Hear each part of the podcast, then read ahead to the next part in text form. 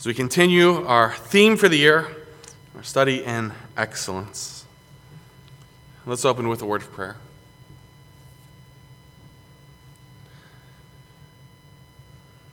Heavenly Father, even as we gather here this evening as your church in Altoona, Iowa, we come in hope and expectation through the finished work of Jesus Christ. We come boldly before your throne, crying out, Abba, Father. I will praise you, Lord, for you are worthy of worship. And I pray, even in this hour, as we open the Word of God, I pray that I would speak as one who speaks the oracles of God, that I would speak with clarity, with boldness, with authority. The Word of God may go forth, that your Spirit may work through your Word in each and every one of our lives, accomplishing your purpose for your glory. For you, Lord, are worthy of our worship. We pray these things in the name of Jesus Christ. Amen.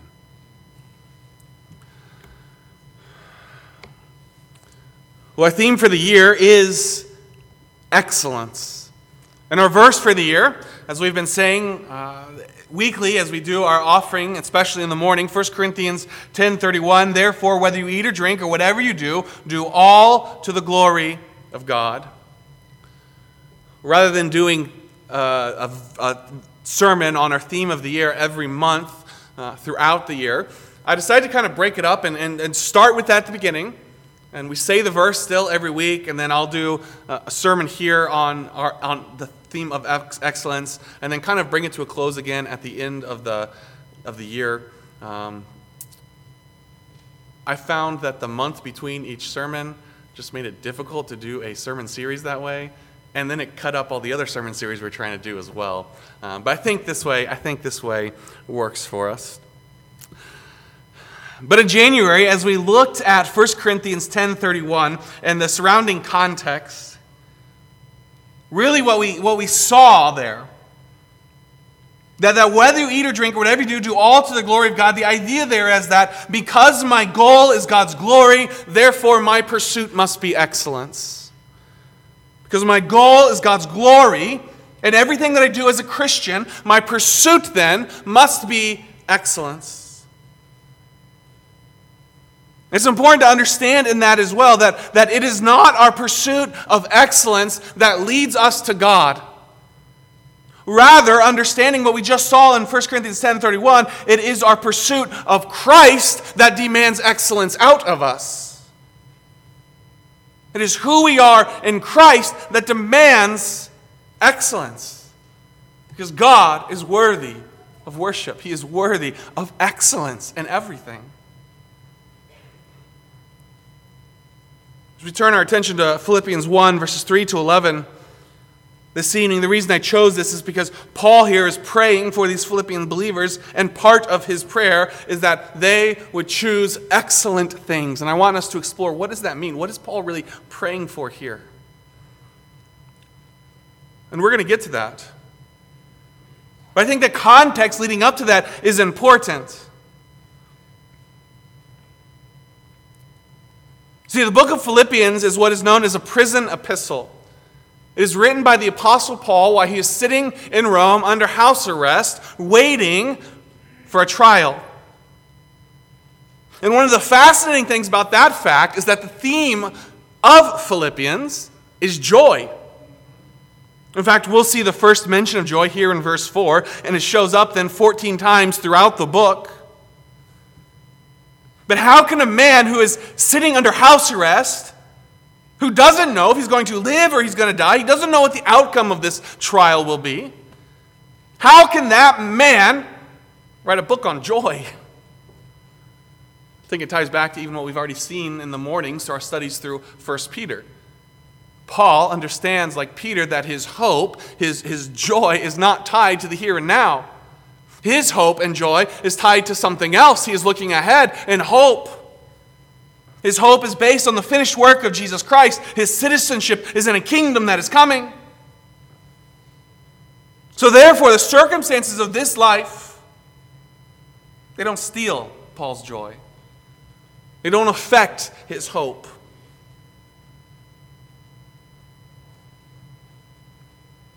In fact, he starts out here, verse 3 I thank my God upon every remembrance of you. I thank my God. A man sitting under house arrest, thanking God. In fact, you could really say that the whole book of Philippians is a thank you card or thank you letter sent to the Philippians. You see that even at the end, Philippians 4:18. What is the occasion for the writing of this letter? Well, Paul says this, indeed, I have all and abound. I am full, having received from Epaphroditus the things sent from you, a sweet smelling aroma, an acceptable sacrifice, well pleasing to God. See, the Philippians have been supporting Paul. They have sent things to Paul. And so Paul is writing then, responding to that, saying, Thank you. And at the same time, several other important things are included in here. So, in these first several verses, in fact, verse 3 to 8, what we see is the occasion of Paul's prayer. The occasion of Paul's prayer. For those of you kids doing kids' notes, occasion there underlined, that's the word you're looking for. Uh, the big idea will be actually at the end of the sermon. So if you're one of those note people who doesn't get your notes and it bothers you, kids, just know the big idea will be the end of the sermon. But here we see the occasion of Paul's prayer. He is praying, he is thanking them. I thank my God upon every remembrance of you, always in every prayer of mine, making request for you with joy. Essentially, what Paul is saying here is Every time I think of you, I pray for you, and every time I pray for you, I pray with joy. You are an encouragement to me. In fact, just note, right, the, the language there, verse 3 and 4 every remembrance, always, every prayer. Whenever I remember you, in every prayer for you, I always thank God for you. You are an encouragement to me.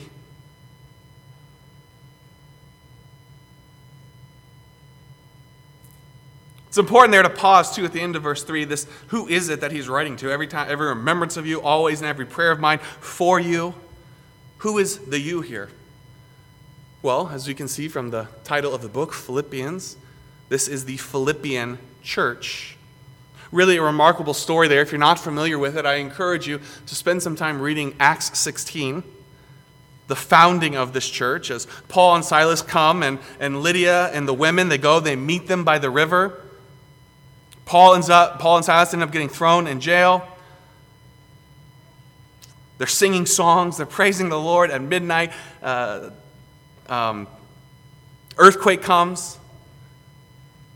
The Philippian jailer is about to take his own life, thinking the prisoners have escaped before Paul and Silas say, Hold on, we're all here. And then they have the opportunity to lead that Philippian jailer and his family to Christ.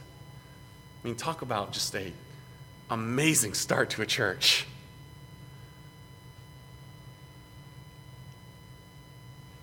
So, this is a church that Paul obviously has a, close ties to. And this is a church that has been faithful to him, alongside him in the ministry since then, as we see here. You are an encouragement to me, he says. I can't help reading this, and, and I hope and pray that we, at Altoona Regular Baptist Church, that we are an encouragement like this to the missionaries and, and the ministries that we support. That when they think of Altoona Regular Baptist Church, they're not like, oh, we got to go there again and give them an update. Rather, they're like, yes, every time I think of them, I rejoice in them. I pray that we are a church like that. To be a church like that, it takes people like that.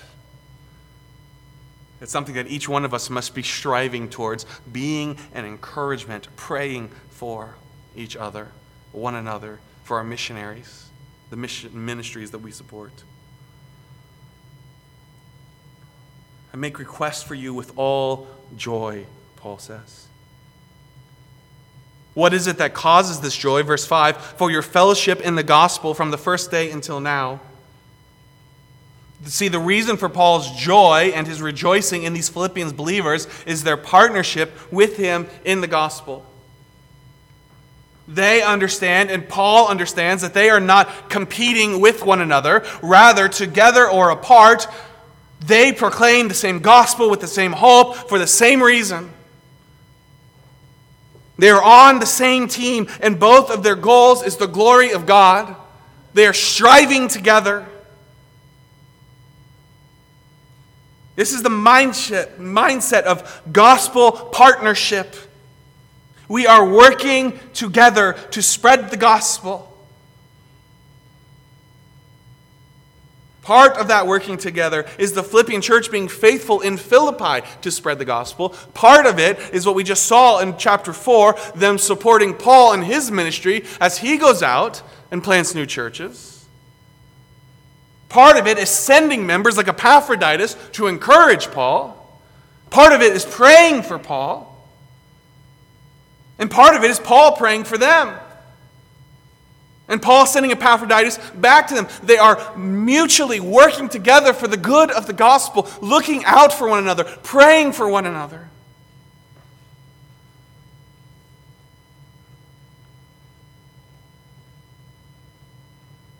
Verse 6, we see Paul's confidence in the gospel, or Paul's confidence in God. He's, he's rejoicing in this church, he's, he's rejoicing in their partnership, their fellowship with him in the gospel. And, and then we see Paul's confidence in God. Verse 6 I'm confident this very thing, that he who's begun a good work in you will complete it until the day of Jesus Christ. Paul knows that the effective gospel partnership between him and the Philippian church is built on the solid foundation of God's faithfulness. Paul's hope in this is not that the Philippian church will just be amazing. Paul's hope and the Philippian church's hope as they partner together for the good of the gospel is that because God will be faithful, because they know they are built on that sound, sure foundation that God will be faithful to do what He has promised, therefore they can be faithful in the things that He has called them to. So I am rejoicing with you, brothers, as we fellowship together in the gospel, as we partner together in the gospel, and this I know that I'm enjoying this fellowship, but my hope's not based on this fellowship. I know that this fellowship works because both of us are hoping in the finished work of Jesus Christ, and we know that God will bring to completion what He has begun. The work of the ministry is built on the solid foundation of the finished work of Jesus Christ, and that is their hope. And it's right for me to think of this of you all, Paul says. Not only are they partners in the gospel, not only is there confidence in the finished work of Jesus Christ, but verses 7 to 8, really we see that the partnership here between them goes beyond just like a business transaction. Paul loves these believers. I have you in my heart, inasmuch as both in my chains and in defense and confirmation of the gospel, you all are partakers with me of grace. You are benefiting as you give to my ministry, as you support me, not only when I am free, but even now in my chains, you're not ashamed of me. You've not given up on me. What encouragement that is for Paul here, we see. But even here in chains, you are partakers with me. You are, because you've partnered with me, you also benefit with me. The fruit of my ministry is the fruit of your ministry because we are partners together. You are partakers with me of grace. For God is my witness how greatly I long for you with all the affection of Jesus Christ. There's a love here, a deep love and care for this church. The reality is that gospel partnership produces deep relationships, ties that run just as deep, if not deeper, than family ties. There's a love here. There's a partnership here. There's a purpose here that goes beyond this world. A gospel purpose, a gospel hope that ties them together. So Paul writes to them. He's rejoicing with them and in them, and he is praying for them. The question is, what specifically is Paul praying? And that's what we see in verses 9 to 11. This is the content of Paul's prayer. This I pray, he says, that your love may abound still more and more in knowledge and all discernment, that you may approve the things that are excellent, that you may be sincere and without offense to the day of Jesus Christ, being filled with the fruits of righteousness which are by Jesus Christ to the glory and praise of God. There's really four things that Paul mentions here, four steps. And the first is this This is my prayer for you, that your love may abound still more and more in knowledge and discernment. See, Paul is writing to them, and he's rejoicing in the love that they have shown to him. And yet, Paul prays here that their love would just continue to grow, that it would abound. More and more in knowledge and in discernment. This is a love that is anchored in truth. It is a love that is insightful specifically. It is a wise love. Paul is praying. He's saying, I want you to have a wise love. I want you to love the right things. I want you to love the right things. I want you to love the things that God loves. See, Paul's not talking here about their love for him. He's just talking in general. I want you to see the world rightly. I want you to love things the way that God, I want you to love what God loves. I want you to grow in love in that way. That you would love with knowledge, it's a, a love that is anchored in truth. Let me pause right there and ask you how, how do I grow my love in knowledge? How do I grow my love in knowledge? Is it not through the Word of God? The Word of God that is sharper than any two edged sword, able to pierce the division of soul and spirit. The Word of God. In fact, turn over, if you will, to 2 uh, Timothy 3 16 to 17. A powerful passage that speaks on this very topic.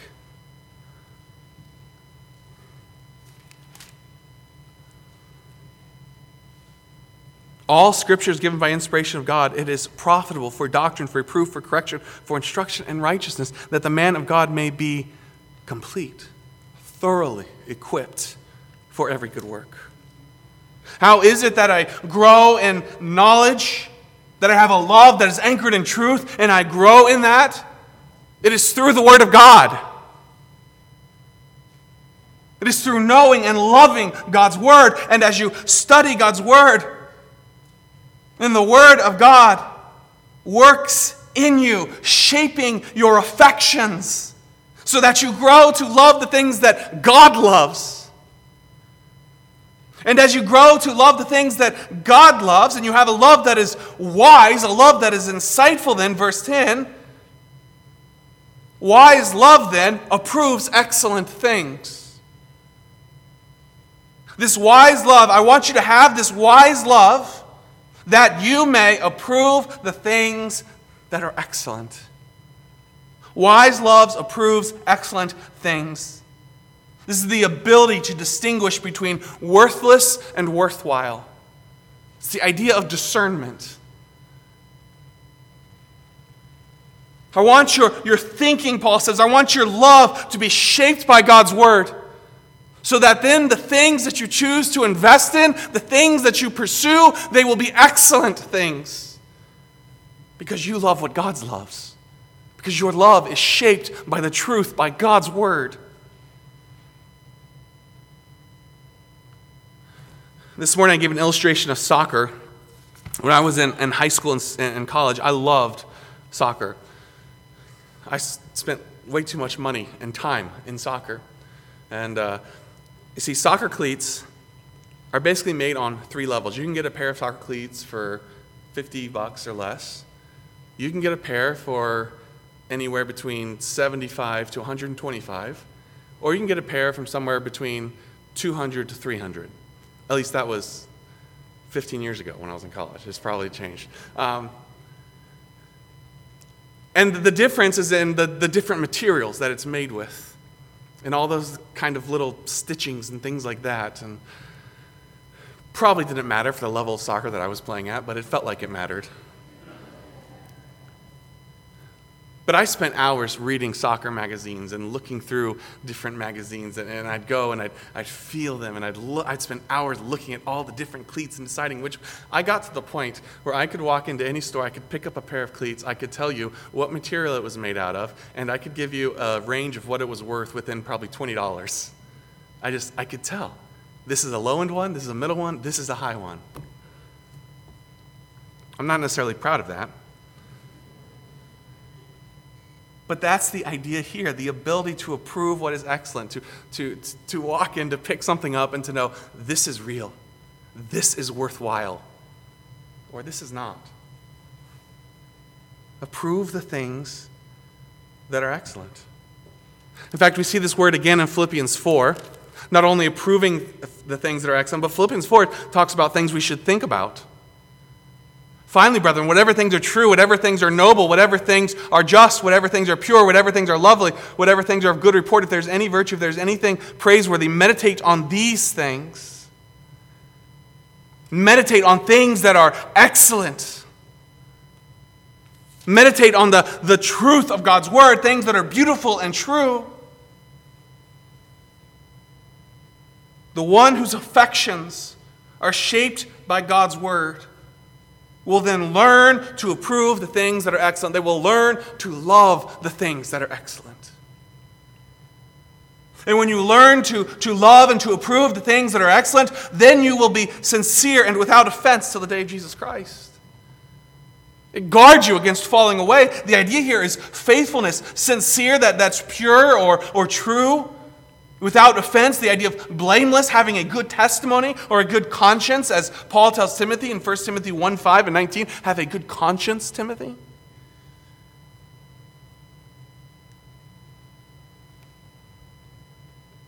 Then you will know that you have a true faith. You will have a good testimony before the world. Till the day of Jesus Christ, you will be faithful.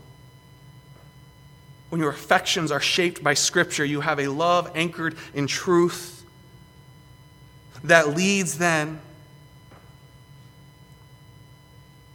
to the approval of excellent things, the pursuit and love of things that are excellence, which then produces faithfulness in the Christian life, which ultimately, verse 11, produces the fruit of righteousness in you, which is change for God's glory. It is growth. That you may be sincere without offense till the day of Jesus Christ, being filled with the fruits of righteousness which are by Jesus Christ to the glory and the praise of God. It produces the fruit of righteousness in you, it produces change.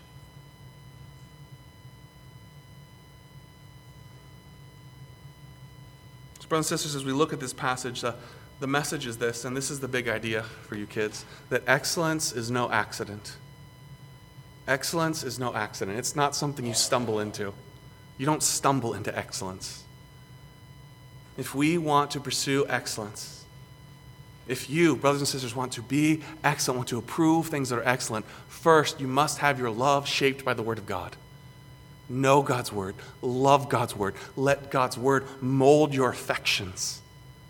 And as your affections change, then you will grow to love and pursue the things that are excellent. And as you grow to love and pursue the things that are excellent, that will produce faithfulness in you, and that faithfulness then will produce growth to the glory of God. Or as I put it here on the screen, excellence is no accident. The fruit of wise love is discernment. Discernment produces faithfulness. Faithfulness produces growth. Really, what we're talking about here this morning, or this evening, is the idea of sanctification. This is a lifelong process. And it starts first with the Word of God. And that's what Paul is praying. Brothers and sisters, I want you. I want you to be on this path. I want you to have a love shaped by truth that then produces discernment in you that you may pick those things that are excellent, that you may pursue those things, which will then in you produce faithfulness, which will then produce growth to the glory of God. I want you to grow in Christ. I want you to know the riches of His salvation, the riches of growing in Christ. I want you to have a faith that is faithful that is making disciples, that is testifying to the world around you of the hope that you have. I want you to produce excellent things, and excellence is no accident. So, brothers and sisters, if we are to be committed to excellence, we must first be committed to the Word of God. We must love God's Word. We must know God's Word. We must soak in God's Word, letting that shape our affections so that we will then pursue the things that are excellence as we come to love the things that God loves. May we be a church filled with those who love what God loves and who pursue what God pursues with excellence to the glory of God. With that in mind, we're going to transition to the Lord's table this evening. Ethan Taylor is actually going to be leading us in the Lord's table. Uh, he did not get to do that with his internship, so tonight he gets the opportunity to do that as he was sick when it was his turn. And as we come to the Lord's table, we're going to first join together in singing Beneath the Cross of Jesus, hymn number 285. And I pray that even as we confess these truths in song, as we meditate on these truths, preparing our heart for the Lord's table, that our prayer would be that because of the cross of Jesus, because of the finished work of Christ, even as we're going to come and celebrate in this table, looking forward in hope, because of that finished work, Lord, mold me, work in me to love the things that you love so that I can love the things that are excellent, so that I can pursue those things, so that I can grow, so that I can testify and glorify you in all that I say and do. So let's stand together and sing hymn number 285, Beneath the Cross of Jesus.